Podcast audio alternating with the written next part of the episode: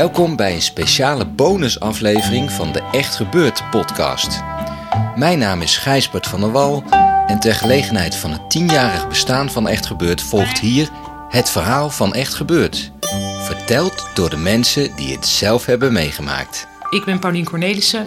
En ik ben Micha Wertheim. En samen met Paulien ben ik een van de oprichters van Echt Gebeurd.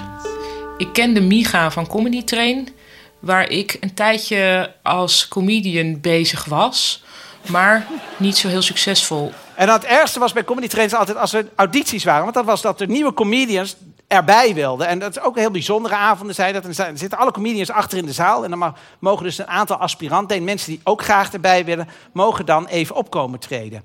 En aan de achterkant van de zaal zitten allemaal mensen die zichzelf oneindig veel leuker vinden.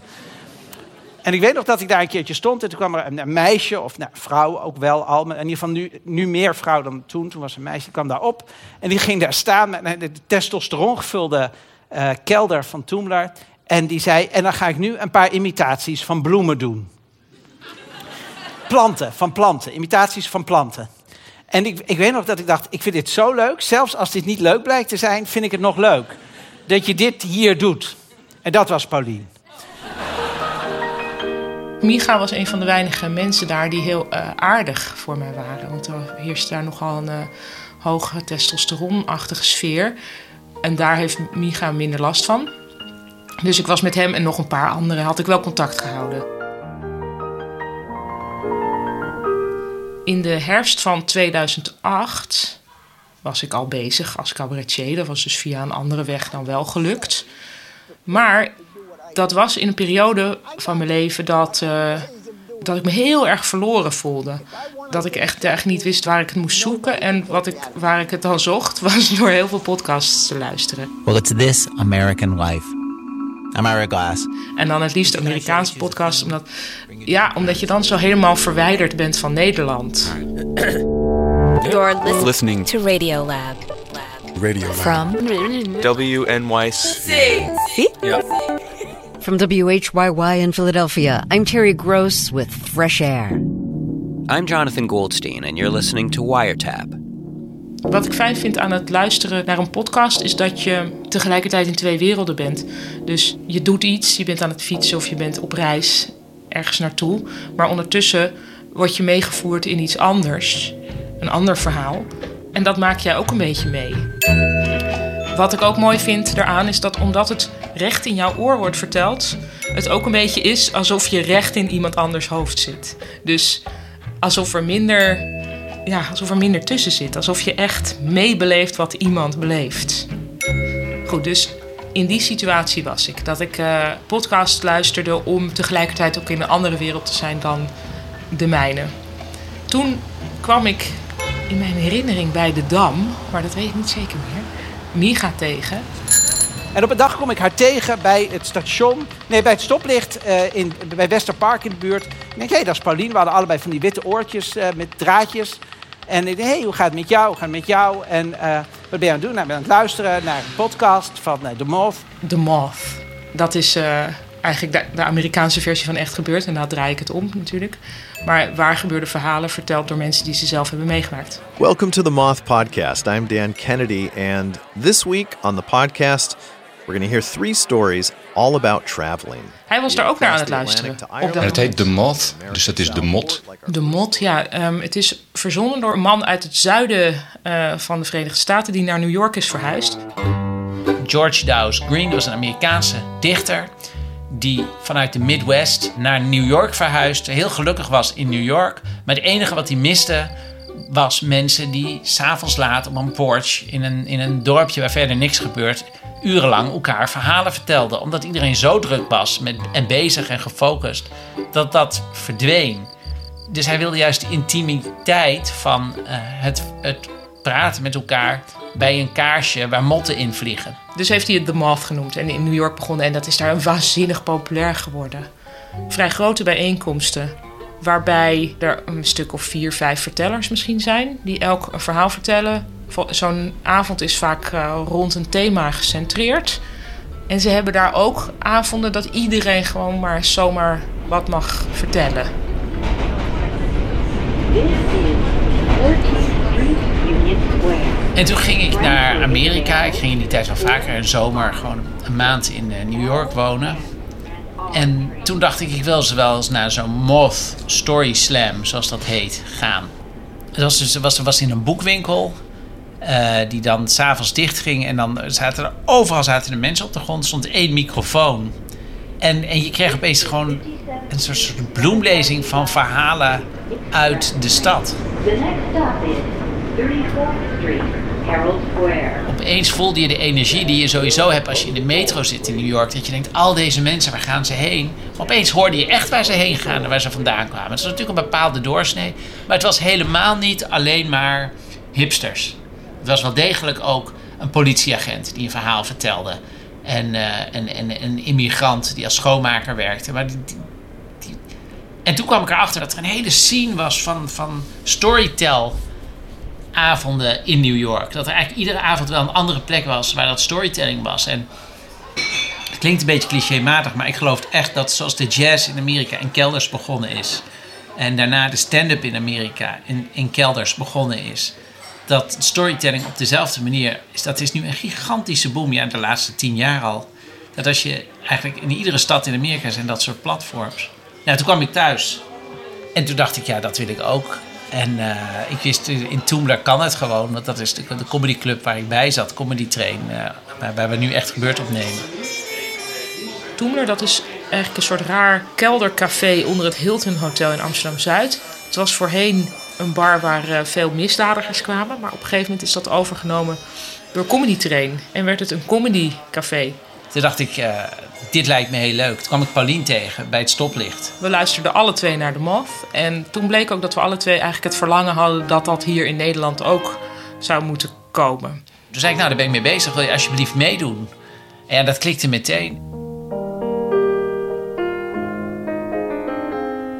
Ik denk de reden dat we dat alle twee wilden was ook omdat we alle twee in het theater werken. Waarbij je natuurlijk een vreemd spel speelt met de werkelijkheid, zeker als cabaretier.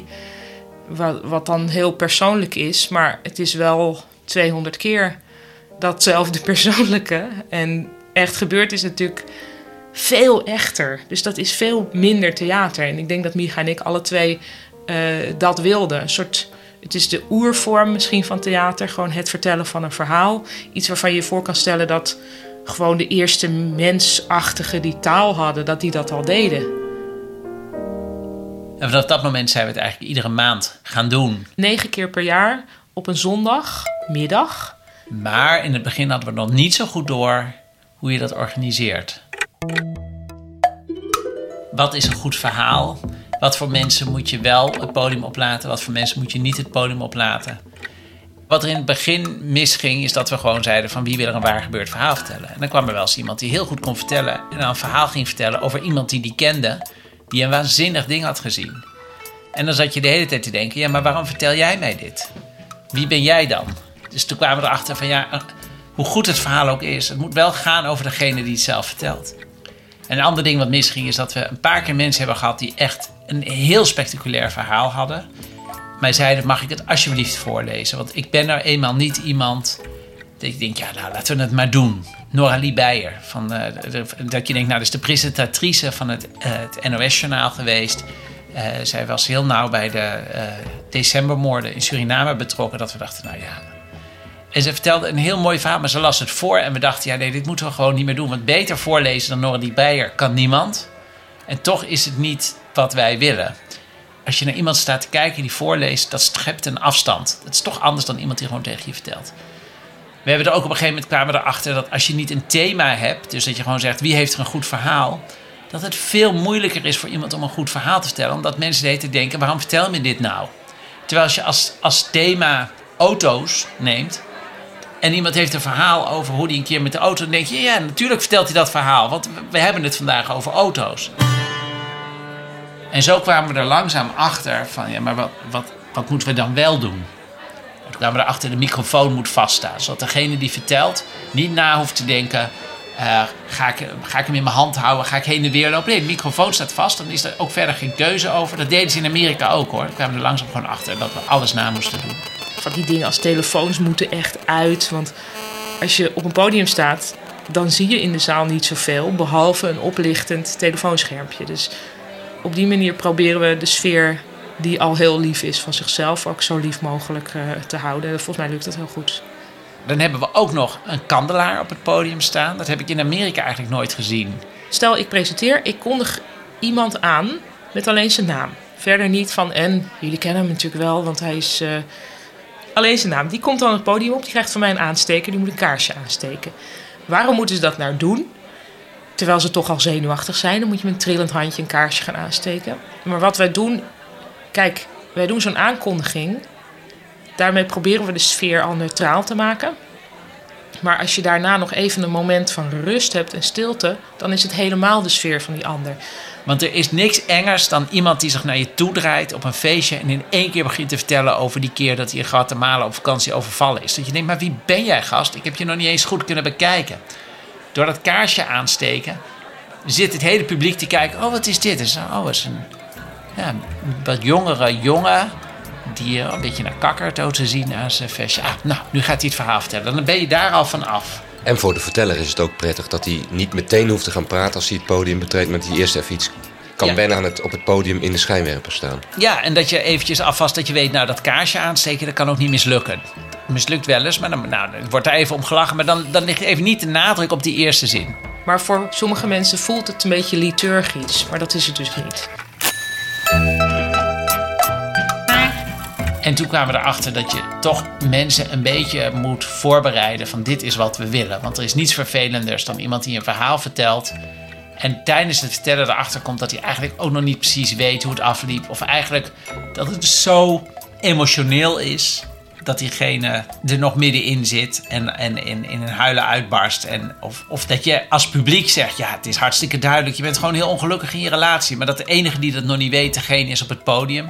Dat zijn allemaal dingen die op de loer liggen. Dus toen zijn we toch langzaam en zeker steeds meer gaan zeggen, we moeten gaan redigeren. We moeten de mensen die we vragen echt van tevoren even goed uithoren, wat is het verhaal dat je wil vertellen. Oké, en als het nodig is, wat denk ik 3/4 van de verhalen zo is. Even kijken. Dan moeten we ze ook echt begeleiden. Ja, eigenlijk wilde ik voorstellen dat jij het gewoon gaat vertellen en dan maak ik een klein beetje aantekeningen. Ja. Het zijn ook hele intieme gesprekken. Het is ook wel heel erg leuk dat soort gesprekken te voeren met mensen. Maar ook wel een beetje raar, omdat het...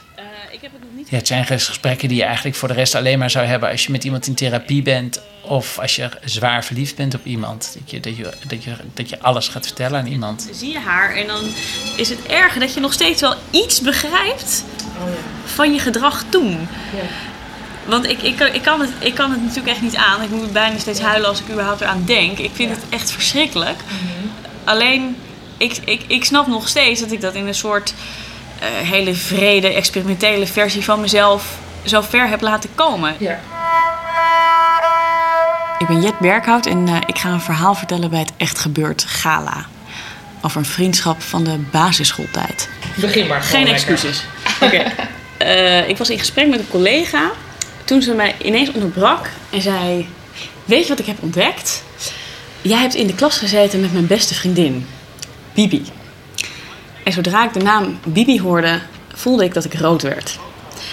Bibi was een klasgenootje die altijd geloken ogen had, alsof ze nooit uitgeslapen was. Ze had vettig haar, wat altijd in een lijzige staart in haar nek hing. En als ze praatte, had ze altijd speeksel in haar mondhoeken en een kraak in haar stem, alsof haar stembanden verroest waren. Bibi was niet zo populair in de klas. Ik was ook niet zo populair, maar ik wist wel dat ik de meerdere was van Bibi. En ik herinner me nog dat ik 1 keer bij Bibi thuis was en me toen verbaasde over het fantastische speelgoed dat zij had. Ze had namelijk alle mogelijk denkbare Barbies en het Barbie-kasteel. En dat het me stak omdat ik dacht, hoe bestaat het dat iemand aan wie ik superieur ben toch zulk prachtig speelgoed heeft. Bibi leek het nooit heel erg te vinden dat ik haar vooral paaide als het mij goed uitkwam. Jet heeft natuurlijk een heel erg, wat ik heel knap vind, zij ziet zichzelf totaal niet. Maar ik denk eigenlijk dat als ze iets meer zelfempathie zou hebben in het verhaal, dat het verhaal eigenlijk nog ten goede zou komen. Dus dat heb ik wel tegen haar gezegd. Ik vind het fijn om te zien dat iedereen, net als ik, altijd weer verrast is door wie die zelf is. En hoe complex de wereld is. En hoe je altijd weer bij moet stellen wie je dacht dat je bent en wie je eigenlijk blijkt te zijn. En hoe je veranderd bent. Ik zag dat die middag Bibi met mij wilde oplopen. En ik deed alsof ik Bibi niet zag. Het liefst hebben we natuurlijk verhalen van anti-helden. Want een heldenverhaal is niet zo interessant. Maar zodra de anti-held het verhaal vertelt, is hij daarmee toch wel een held. Zet je iets van jezelf op het spel? Gaat het over jou? Want het is een sterk verhaal dat niet oprecht verteld wordt, dat voelt altijd naar. Dat je denkt, ja, deze persoon wil eigenlijk opscheppen. Je maakt een soort van kunstwerkje ook van je eigen gebeurtenis. Dus in die zin komt het los van jezelf. En dat is volgens mij ook de therapeutische werking. Zeg maar, dat je ineens jezelf gaat zien. Zo, oh ja, dit deed ik toen. Het is geen therapie, absoluut niet. Maar het heeft wel een therapeutische werking. Ja. Ik ben Rosa van Toledo. Ik deed altijd de productie bij Echt Gebeurd. En nu doe ik vooral de redactie.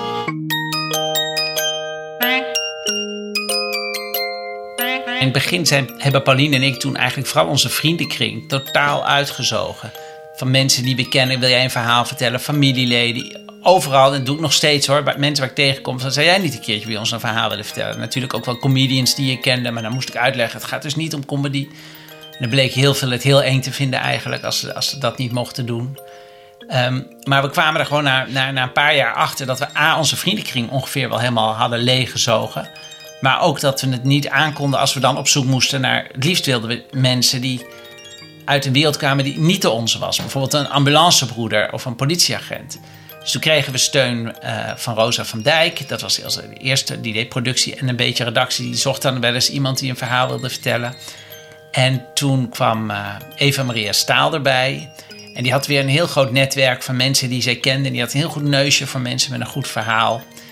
En inmiddels hebben we Rosa van Toledo en Maarten Westerveen, die eigenlijk heel veel redactie doen. En redactie is dus deels inmiddels het reageren op mailtjes van mensen die zich aan hebben gemeld. Gewoon via de website kan je zeg maar je verhaal intypen of mensen hebben ons e-mailadres intussen. Maar het is ook altijd nog zoeken naar iemand die nog nooit van Echt Gebeurd heeft gehoord. Iemand die er bijvoorbeeld beroepsmatig iets met dat thema te maken heeft. Dus iemand die niet per se zelf denkt, oh, dat verhaal wil ik vertellen, maar iemand die ergens uitkomt. Een voorbeeld is Oorlog en Vrede. We hadden 2 mensen uit het leger. De ene ken je wel, denk ik, dat is Juis Muller. Dat is natuurlijk een verteller, want die heeft ook geschreven en die vindt dat leuk om te doen. Maar Maarten Westerveen, onze redactielid, die heeft ook iemand gezocht. Een getraumatiseerde veteraan die toch een verhaal heeft laten vertellen. En dat vind ik wel heel belangrijk, dat je dus ook zoekt in groepen die zichzelf niet aanmelden. Dus eigenlijk rij ik dus zeg maar in die hinderlaag. Die mensen die zijn van plan zeg maar die vrachtwagen te plunderen. Dus ik zit naast die soldaat die rijdt en ik doe dan mijn kogelvrij vest aan. Ik doe het magazijn in mijn Uzi en zet hem op safe, kraagje omhoog van de kogelvrij vest. Helm op. Voor iedere Echt Gebeurd gemiddeld doen Paulien en ik allebei nog wel 1 verteller. En ik blijf ook wel mensen in mijn omgeving lastigvallen. En het is niet makkelijk om mensen te vinden die het kunnen. Ik moet zeggen dat zowel Rosa als Maarten kunnen allebei ook zelf goed een verhaal vertellen. Er staan ook verhalen van hun op de podcast. En daar begint het eigenlijk wel mee. Als je het zelf al niet durft te doen, dan kan je ook niet iemand anders leren hoe je het moet doen. Dus die mensen zijn er, die verhalen zijn er. Dan kijken we op grond van een korte synopsis van dat verhaal of het wat is. En als het iets is, dan gaan we ermee in gesprek met zo iemand. Die verhalen verdelen we meestal over Maarten en ik. Paulien en Micha, die hebben meestal hun eigen vertellers. En soms spreekt een verhaal me meer aan dan een ander verhaal. Of... Wat is typisch een verhaal voor jou? Waarbij iemand iets doms doet. Ja. En wat is typisch een verhaal van Maarten? Maarten houdt wel van verhalen. Ja, ik zit even te denken naar zijn laatste verhalen. Vertellers. Hij houdt ook heel erg van de vertellers zelf. Altijd. Dus hij heeft een heel veel liefde voor een persoon. Ja. Voor mij is dit echt het ergste moment. Want ik ben nu een soort vader die zijn zoontje het veld op laat rennen. Voor de eerste keer. En dan hoop je maar dat het goed gaat. Maar ik sterf nu 1000 doden. En ik weet niet waarom. is heel pathetisch. Eigenlijk ben je nerveuzer dan je vertelt. Ja, veel. Ik ben ook nerveuzer eigenlijk dan als ik zelf moet vertellen. Goedemiddag. Goedemiddag. Ja, is helemaal goed. Oké, bedankt. Joris begint straks, Rogier die moet ook. Ja, hij loopt nu het veld op en dan moeten we maar kijken dat het goed gaat. Ik ben Rogier Jacobs en ik ga vanmiddag een verhaal vertellen bij Echt Gebeurd. Dit is de eerste keer dat ik dit verhaal ga vertellen voor een publiek, voor een uitverkochte zaal. Ik heb me redelijk goed voorbereid. Je wordt begeleid namelijk door iemand, dat is heel fijn. Want je denkt dat je een goed verhaal hebt, maar iemand kan het altijd beter maken. En dat was heel interessant om te doen. Samen een verhaal verbeteren en daardoor denk ik dat het mooier klinkt en interessanter is. Het is een verhaal dat ik vaak in de kroeg vertel. En nu moet ik het in één keer... Ook in een kroeg vertellen, maar in één keer allemaal mensen die ik ken. Dus dat is wel een beetje spannend. Ik zweet me ook helemaal in het ronde. Ja, en nu moet je toch echt ook komen ook? Ik moest het eerste. Nee, je bent de tweede geloof ik. Maar je gaat het zo horen. Okay. Maar je moet op. Je gaat samen met de rest. Het is heel spannend, want bij een verhaal krijg je niet zo snel een reactie of zo. Het is niet een heel grappig verhaal of zo. Dus ik weet niet hoe men gaat reageren. Of ze het leuk vinden of niet. Dat heb je helemaal niet door dan. Dus ik beeld gewoon mee in dat het heel erg, dat iedereen het heel leuk gaat vinden. Als ze stil zijn. Ja, ga er maar lopen trouwens, want ze hebben je nodig. En dan verzamelen alle vertellers ongeveer 5 voor 4 en dan geven ze een jel. Even kijken, maar is Rogier er nou? Ja! Goed, we gaan zo direct beginnen met middag. Ten eerste heel fijn dat jullie er zijn en dat jullie dit willen doen. Ik neem aan dat jullie het spannend vinden. Dat vind ik ook altijd. Ten eerste even heel praktisch. Ga ik de volgorde doornemen. Joris, we wilden jou vragen te beginnen. Daarna PP. En dan komt Barbara uit haar dagboek voorlezen. Puberdagboek. Jij wordt als enige gezenderd, dat weet je al, hè? Dus dat gebeurt van tevoren en ik zet een tafeltje voor jou neer, jij gaat zitten. Ja, Paulien kwam eigenlijk met het idee om ook een puberdagboek voor te laten lezen bij Echt Gebeurd. Ik kende dat helemaal niet, bleek ook een podcast te zijn, Mortified, en er zijn ook filmpjes van. Maar ik vind het een hele waardevolle aanvulling van de middag, eigenlijk om 2 redenen. Allereerst is het fijn dat er behalve die verhalen nog iets anders gebeurt. Dat breekt gewoon een beetje altijd van... oh, en nu eventjes iets anders. Altijd lekker qua dynamiek. 5 maart 2000. Maar het is ook zo, denk ik, dat het bijzonder van een puberdagboek is dat een puber een ander beeld heeft van zichzelf dan wij van die puber hebben. En dat die puber daar de regie nog niet helemaal over heeft. En ik heb haar ook als het ware gevingerd. En dat is precies de kracht van een goed verhaal. Dat je erachter komt. Ik dacht altijd dat ik heel erg laf was. Maar toen kwam puntje bij paaltje, toen was ik heel stoer. Of andersom. En dat is in een goed verhaal. En in zo'n puberdagboek zit dat per definitie ingecalculeerd. Vandaag op de fiets vroeg ze me wat het voor mij betekende. Ze vertelde me dat ze mij als meer zag dan een vriend. Maar dat ze ook onze vriendschap niet wilde verpesten. Ook vertelde ze dat ze de hele dag als een onbewuste dwang naar me moest kijken. En ook als ik een vriendin kreeg, dat ze dan erg jaloers zou zijn. We hebben besloten vrienden te blijven. Ik had eigenlijk het idee dat als ik gezegd had dat ik meer wilde... dat zij het dan ook wel had gewild. Ja. Dus eigenlijk nu het zo leest... De puber probeert natuurlijk van alles te verhullen, ook in zijn dagboek... Maar het kan niet, de waarheid komt er zo ontzettend doorheen. En als degene die dat zelf heeft opgeschreven dat ook nog voorleest... die herkent zichzelf er natuurlijk ook in. Nog steeds. Dus er zit, je gaat behoorlijk met je billen bloot als je dat doet. En daarom past het wel bij Echt Gebeurd. Omdat een verhaal vertellen is ook wel echt iets van jezelf laten zien. Het lijkt of heel de wereld tegen mij is gekeerd. Volgens mij ben ik de enigste op de wereld die zo ontzettend veel nadenkt... In 3 maanden tijd ben ik zoveel veranderd. Het liefst zou ik me anders gaan kleden. Maar mijn klas moet nog wennen aan het idee alleen al. En dan zie je ook nog degene die het voorleest. En in een podcast hoor je iemand en dan voel je... oh ja, het is allemaal goed gekomen. Diegene is gewoon echt iemand geworden. Nou, oké. En dan, dat is waar. Ja. En dan is het pauze en daarna gaat Rogier. Yes. Dat is Rogier. En dan als één na laatste komt Peter... Hey. En Tex, die sluit af, als je het goed vindt. Wat belangrijk is, als je een verhaal gaat vertellen... is dat je hebt het natuurlijk voorbereid. Het kan heel goed dat je iets vergeet... omdat het toch spannend is om op het podium te staan. Niemand vindt dat erg. Je kan gewoon zeggen... oh, nou vergeet ik helemaal te vertellen dat dit of dat. Of het vervliegt gewoon. Als je gewoon onder vrienden een verhaal vertelt, heb je ook niet in je hoofd van... oh, maar als ik dat niet heb verteld, dan is het mislukt. Dus ga er maar vanuit dat je iets vergeet en dat is dan maar zo. De mensen die zijn altijd heel lief en aandachtig en die willen heel graag horen wat je te vertellen hebt. Ze weten ook allemaal dat niet iedereen professioneel op een podium staat in het dagelijks leven. Vergeet ik verder nog iets te zeggen? Stel geen vragen. Oh ja, geen vragen stellen aan het publiek. En liever niet refereren aan andere verhalen. Zo van, nou ja, PP zei het net ook al. Want het verhaal is waar het om gaat bij ons. En de microfoon ongeveer een vuistje van je mond. Dus niet te veel terugtrekkende bewegingen proberen te maken. Dat zit toch? Ja, probeer vooral te denken dat het leuk is. Probeer dat nou te denken. Het is niet iets wat je goed moet doen. Het gaat om het verhaal en daarvan gaan we genieten. Jee, oké. Nou, veel plezier allemaal. Wat ik denk wat ook de charme is van Echt Gebeurd. Het ontstijgt het community theater, zeg maar. Het heeft als doel echt entertainment. En het heeft niet het doel om een gemeenschap te maken of zo.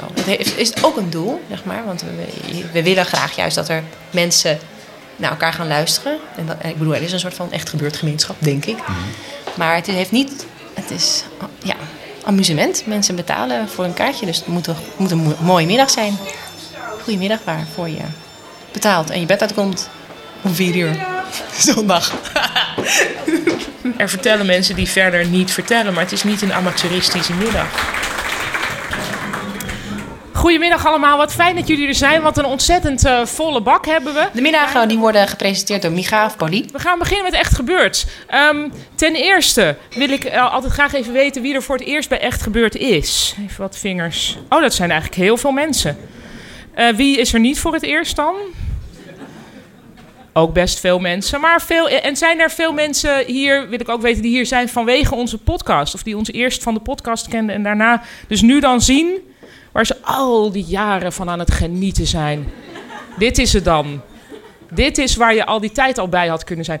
Welkom allemaal. De middagen worden opgenomen door onze technicus, Nicolaas Vrijman. Ja, dat ben ik, Nicolaas Vrijman. Ik doe de techniek voor Echt Gebeurd. En opnames. Tijdens de voorstelling verzorg ik de volumes van de sprekers, die natuurlijk regelmatig super onervaren zijn. En als ze heel onervaren zijn, staan ze eerst een halve meter of een meter van de microfoon af. Ondanks dat er nog gezegd wordt dat er een vuistlengte afstand moet zitten tussen de mond en de microfoon. Beginnen ze toch op een beter afstand. En wanneer ze dan langzaam voelen dat het publiek lief en met hun omgaat en naar hun luistert, krijgen ze meer zelfvertrouwen, gaan ze dichter bij de microfoon staan. Waardoor je natuurlijk eigenlijk altijd continu wel aan het draaien bent aan één zo'n microfoon. Want het is maar één microfoon. Op een gegeven moment dachten we, ja, we hebben er nu best wel veel. We zijn zelf fan van die podcast van The Moth. Misschien kunnen we ook een podcast gaan maken met de beste verhalen. En eigenlijk vooral omdat we dachten, dat is dé manier om te laten horen aan mensen hoe een waar gebeurd verhaal volgens ons moet klinken, waar wij naar op zoek zijn. Want als je zegt, we doen een podium met storytelling, er komen altijd mensen op af die TED-talk willen doen. Mensen die een verhaal over Anansi de spin willen vertellen, of over een sjamaan. En daar is allemaal een plek voor, maar daar zijn wij niet naar op zoek. En het is nu ook zo heel vaak dat ik tegen mensen zeg die zich aanmelden, heb je wel eens naar de podcast geluisterd? Luister even naar een paar verhalen, dan snap je wat de bedoeling is. De meeste mensen die ons kennen, kennen ons van de podcast. Omdat er zo weinig mensen in Toomler passen. Maar we maken het wel echt voor die middag. Dus we hebben ook wel eens dat mensen al van tevoren zeggen, oh, maar ik wil absoluut niet op een podcast. Nou, dat maakt het voor ons echt niet uit. Ik bedoel, dan gaan we niet zeggen, oh, kom dan maar niet. Het allerbijzonderste is om erbij te zijn en om iemand te zien die het vertelt. En ook omgeven te zijn door andere mensen waarvan je ook voelt dat zij echt zijn. Het is heel erg iets wat je in het echt mee wil maken, wat heel veel toevoegt. Iets wat echt gebeurt. Ja, iets wat echt gebeurt. Wat er hier echt gebeurt, en ik zie het elke derde zondag van de maand weer gebeuren, is dat er iets gedeeld wordt. En je voelt dat aan het publiek. Er staat iets op het spel. Iemand vertelt iets, hoe klein en particulier ook, dat wezenlijk is voor hem of haar. En dat is nog niet helemaal uitgewerkt. Misschien heeft iemand zich heel lelijk gedragen. En dat durft hij hier dan met ons te delen. Of iemand heeft iets heel heroïs gedaan. En ze is hier om uit te leggen dat het bijna per ongeluk ging. Maar de spanning die je altijd voelt is dat mensen doorhebben dat er iets heel erg kwetsbaars daar op dat podium gebeurt. En dat het aan het publiek ook is om die mensen aan te moedigen in die kwetsbaarheid. Dat voel je gewoon. Je voelt elke keer weer die mensen, die vertellers aanduwen, meetrekken. Een enorme wisselwerking voel je. Het is een soort dansje. Een goed verhaal heeft een publiek nodig. En je gaat niet veel aandachtigere mensen vinden dan hier in Toomler, in een klein keldertje in Amsterdam.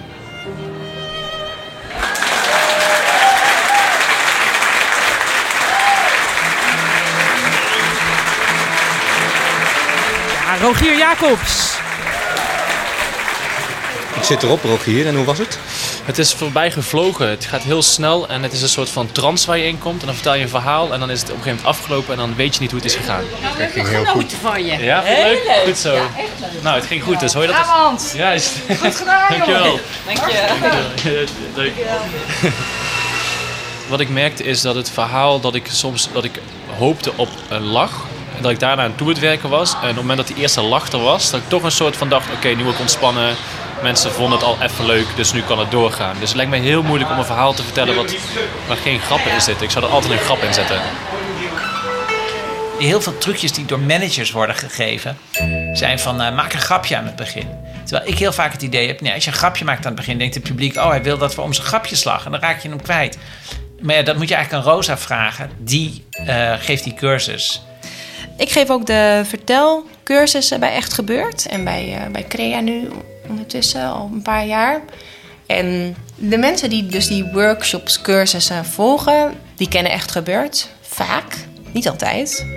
Soms zijn het mensen die vanuit hun werk bijvoorbeeld beter moeten praten omdat ze niet kunnen praten. Of denken vooral eigenlijk dat ze niet kunnen praten, want dat kunnen ze eigenlijk allemaal wel. Of ze willen zelf een goed verhaal ergens kunnen vertellen. Bijvoorbeeld voor bij een bruiloft of wat dan ook. Of bij Gebeurd zelf. Of mensen die al goed verhalen kunnen vertellen, maar die dat nog beter willen doen. En dan echt als performer bijna willen gaan vertellen. En ja, ik help ze daarbij. Ik leer ze over de structuur van verhalen. Ik leer ze over hoe je kan beginnen met verhalen, hoe je kan eindigen. Er zijn allemaal trucjes voor. Eigenlijk laat ik een heleboel trucjes zien. Dat is het eigenlijk. Nou, ten eerste, het verhaal moet iets voor je betekenen. Je moet anders naar het leven zijn gaan kijken of naar jezelf. En je verhaal moet je ongeveer timen op ongeveer 7 minuten. En dan moet je een beginzin vast hebben staan en een eindzin. Begin nooit met van, waar zal ik beginnen? Probeer te zeggen van... Toen ik klein was, ging ik altijd met mijn moeder naar rommelmarkten. De mooiste baan die ik ooit heb gehad, was postbode. Het is 40 graden, echt super warm, zon hoog aan de hemel. En ik bevind me op de rug van een paard midden in Mongolië. Ik heb altijd de diepe wens of eigenlijk hunkering gehad om in een winkel te werken. Mijn eigen stad is Aleppo. En daar ben ik geboren, opgegroeid, afgestudeerd als apotheker en getrouwd op 3 oktober 2012. Vervolgens probeer je te zorgen dat iedereen die een verhaal vertelt eigenlijk scènes in zijn hoofd heeft. Ik zeg altijd scènes, ik geloof dat Paulien het altijd heeft over steentjes waar je overheen moet springen. En daartussen moet je weten over welke stenen je heen springt naar de overkant van de rivier. En dan is het belangrijk dat degene ook een laatste zin heeft. En dat is vaak een moraal van dit is wat ik ervan geleerd heb. Maar het kan ook een soort callback zijn, dat je terugrefereert aan iets aan het begin van het verhaal. Dat je zegt, en sinds die dag weet ik dat ik nooit meer naar de snackbar ga. Ik weet dat ze bij The Moth een beetje inmiddels allergisch zijn voor de zin and then I realized. Omdat elke verteller dat doet. Maar een goed verhaal heeft dat wel, denk ik. Dat je jezelf anders bent gaan kennen. Vooral met zo'n eindzin voorkom je dat mensen gaan zeggen... dat was het. En dat is heel jammer, omdat het dan een beetje leeg loopt. Dat is dus wel vanuit Micha en mij, denk ik, een theatrale ingreep. Dat zijn een beetje cosmetische trucjes die we niet aanbrengen... omdat ze cosmetisch zijn, maar omdat ze ook zorgen... dat iedereen wat veiliger... in het harnas staat. En sommige mensen eindigen wel met... nou, dit was mijn verhaal. En dat klopt dan ook. Dus alle regels zijn om overtreden te worden. Het hoeft er niet met geweld ingeperst te worden. Want dan doe je de werkelijkheid geweld aan. En dat is helemaal niet de bedoeling bij Gebeurd. Het is ook gewoon, je vertelt wat je hebt meegemaakt. In principe is dat het ook gewoon.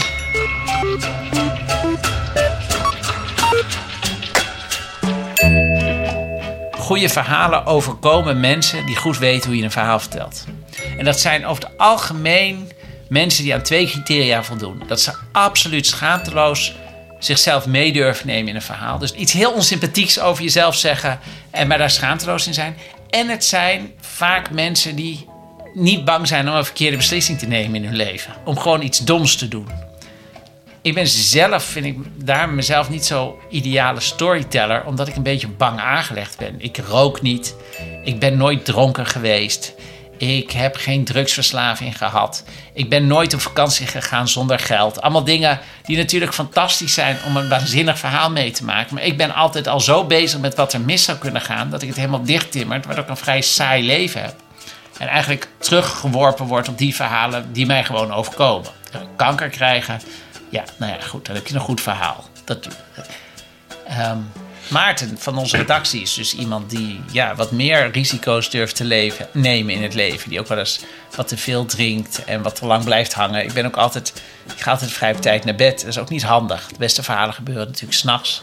Hij komt terug, dus wij gaan weer zitten. En zij begint op een gegeven moment een beetje onder de tafel dat gesprek zo voor te zetten. Op een gegeven moment begon hij iets door te krijgen. En hij haalde uit. En ik wist nog net een beetje naar achter te komen. En hij stond dus, what you do with my girlfriend. En opeens sta ik tegenover zo'n kleine, magere, bijna 70-jarige... die klaar staat om mij in elkaar te slaan. Dus ik denk, die twee dingen heel belangrijk zijn. Dus dat je persoonlijkheid hebt die dingen durft verkeerd te doen. Maar het allerbelangrijkste is dat je jezelf meeneemt in je verhaal. En dat je dus niet je verhaal vertelt om te laten zien hoe slim of hoe cool of geslaagd je bent. Wat natuurlijk eigenlijk in het bedrijfsleven altijd gebeurt. Want storytelling is natuurlijk een heel vergiftig begrip geworden nu. Omdat in de reclamewereld iedereen ook zegt, een brand moet storytellen en een CEO moet een storytellen. Maar dat zijn natuurlijk altijd hele ongevaarlijke verhalen. Omdat ze helemaal zo worden verteld. Omdat ze een reputatie moeten beschermen. Terwijl bij ons de verhalen idealitair worden verteld om je eigen reputatie kapot te maken. Vanuit het idee dat de reputatie ook een harnas is. Dus als je hem een beetje openbreekt, dat je wat vrijer bent. En dat merk je ook bij het publiek. Eigenlijk, hoe schaamtelozer mensen iets vertellen, hoe minder schaamte er eigenlijk nodig blijkt te zijn. Omdat iedereen dan zegt, dat herken ik wel. Dit is het eerste Echt Gebeurd gala. Mag ik een hartelijk en warm applaus voor onze presentatoren Paulien Cornelissen en Micha Wertheim. Echt Gebeurd is behoorlijk duur om te maken eigenlijk. Nou is het zo dat Micha en ik het voor niks doen. Maar we hebben nog 2 andere redactieleden. Die krijgen wel wat betaald en eigenlijk ook niet veel. Maar zo'n zaaltje als Toomler, 150 mensen, die betalen allemaal om naar binnen te komen. Maar dat is dus een soort van net kostendekkend. Gelukkig krijgen we ook subsidie van het Amsterdamse Fonds voor de Kunsten. Maar het ideaal is natuurlijk wel helemaal zelfredzaam te zijn. Omdat onze podcast heel goed beluisterd wordt, hebben we sinds enige tijd ook reclames in de podcast zitten. Dat levert gelukkig wat op. En wat we ook doen, Toomler is klein en levert dus weinig op. Maar nu voor de tweede keer organiseren we een Echt Gebeurd gala. Dat is in de kleine comedie, daar kunnen 500 mensen in. Dus dat is gewoon wat grootschaliger en dat kleden we dan ook wat meer aan. Dus dat is dan ik in een glitterjurk bijvoorbeeld. En Micha met een glitterstrikje. En met een band erbij. En dan doen we echt een benefiet voor jezelf. Nou ja, gewoon zorgen dat we dit kunnen blijven doen. Want het is al bijna 10 jaar sappelen. Dus dan vinden we dit eigenlijk een heel leuke manier om een beetje extra geld te verdienen. En we vinden het ook een leuke manier om met wat meer mensen tegelijkertijd dit... het is ook een soort vieren dat het er is.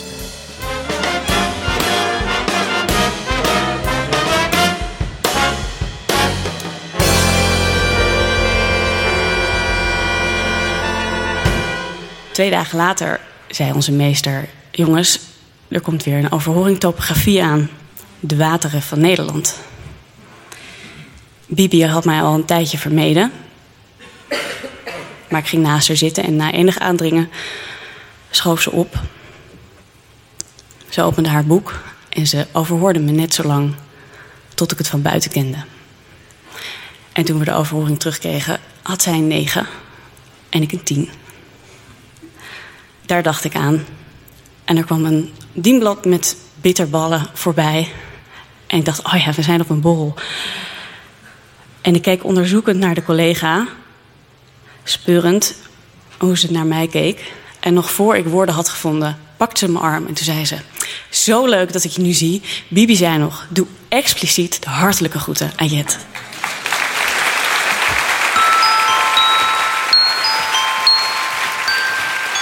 Jet Berkhout. Ja, alle verhalen zijn verteld. Dat wil zeggen natuurlijk voor vanavond. Goed, oh ja, en de mensen die nou nog nooit van Echt Gebeurd hebben gehoord. Snappen jullie inmiddels waarom wij hier zo ongelooflijk blij mee zijn? Ja. Kijk, maar het is altijd weer spannend. Wie komt er een verhaal vertellen? En dan heb je een dag voor dat het zondag is. En dan belt er iemand op die dan niet kan. En dat je denkt, nou, ik weet niet of je niet kan. Misschien durft hij ook niet.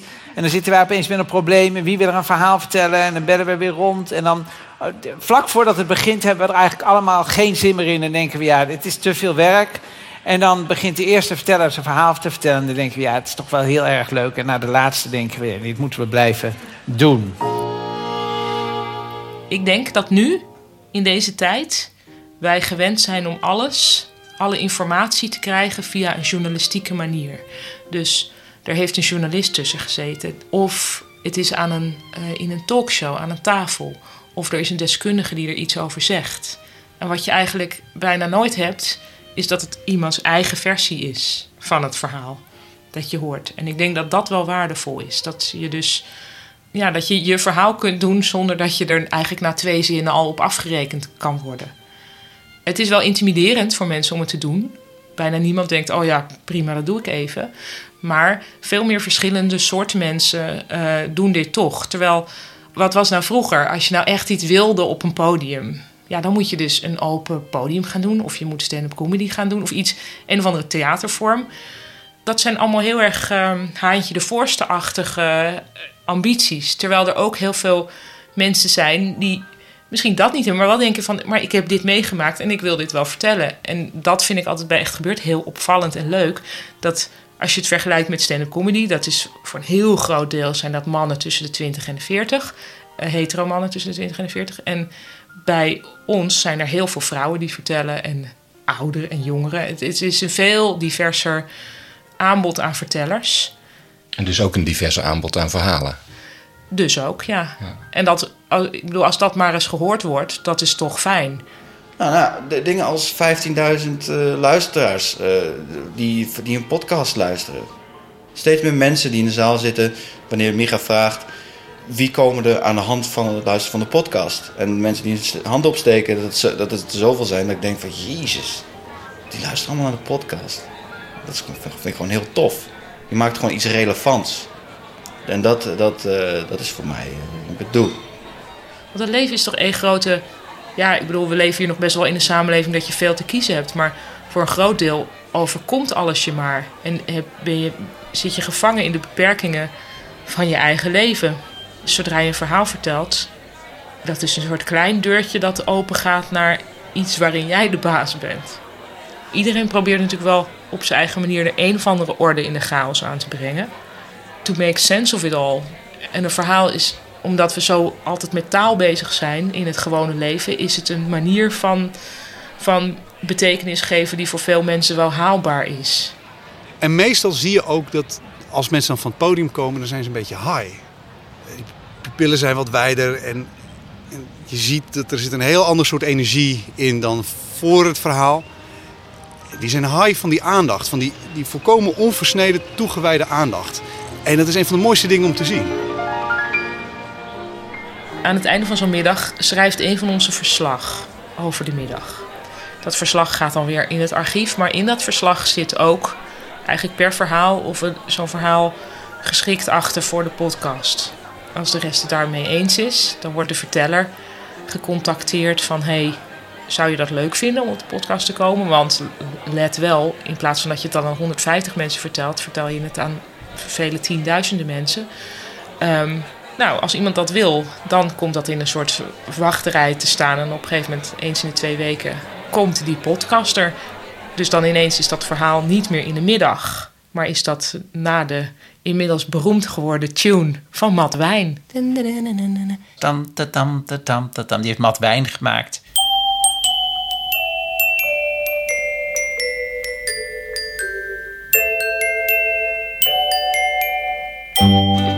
Mijn naam is Mat Wijn. Ik maak geluiden. En in het geval van Echt Gebeurd moest je natuurlijk een muziekje zoeken waar je verhaaltjes op kan vertellen die tragisch of grappig zijn of wat dan ook. Dus het moest multi-interpretabel zijn. Dus eerst heb ik waarschijnlijk te dramatische loopjes. En ja, ik ga gewoon maar loopjes maken en kijken wat ik daarbij voel. En op een gegeven moment vond ik het loopje voor Echt Gebeurd. Ik heb ik download me helemaal gek van internet. Een site gevonden waar je allemaal Japanse oude enka-muziek op kon vinden. Dat is een soort populaire muziek uit de jaren 60, 50 voor de Japanners. Meestal zingen ze dan westerse liedjes na in het Japans. Maar in dit geval was het hebben ze iets van een Poolse pianiste gedaan. Ze heet Tekla Bądarzewska Baranowska. En dat is een Poolse componiste. En ze heeft een pianoriedeltje. En dat is van het heet Het Gebed van de Maagd. En het is dus in 1856 een enorme pianohit. Toen had je natuurlijk nog geen grammofoonplaten, maar die met bladmuziek is de best verkochte pianomuziek ooit.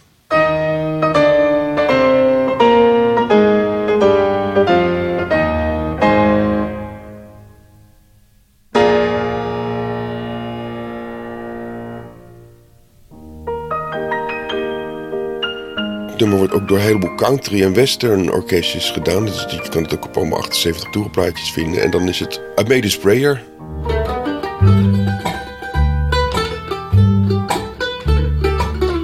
Dus nou ja, dat hebben die Japanners ook gedaan. Waardoor ik erachter kwam. Dat waren Emi en Yumi Ito.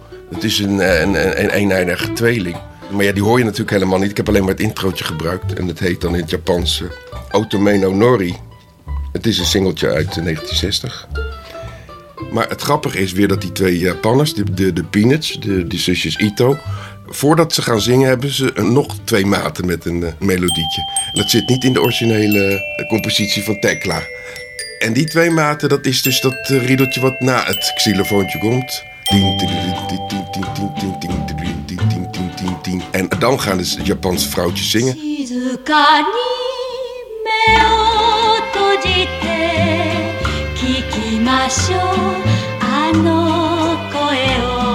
Dat hebben we natuurlijk niet gebruikt. Dat ding is een soort bed. Dat is het geraamte van het verhaal. En dan kan je natuurlijk allemaal anekdotes met losse instrumenten overheen gooien. Eigenlijk zijn er dus maar 2 maten die je voortdurend herhaald hebt. Ja, je hoort steeds 2 maten.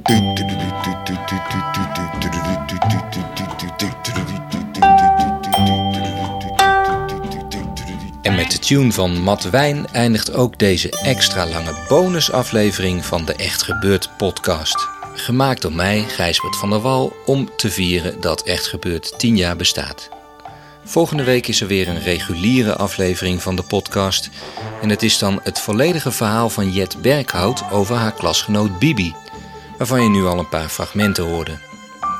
Op www.echtgebeurd.net... vind je een heleboel oude afleveringen, een donatieknop die het je makkelijk maakt om Echt Gebeurd financieel te steunen en natuurlijk een formulier waarmee je jezelf of iemand anders kunt opgeven om een verhaal te komen vertellen.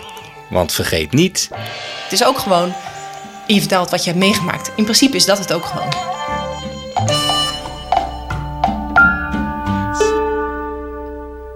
Oh ja, en er komt ook nog achteraan dat iemand blaast de kaars ook weer uit. Dan hoor je nog het uitblazen van de kaars. Dat is het echte einde.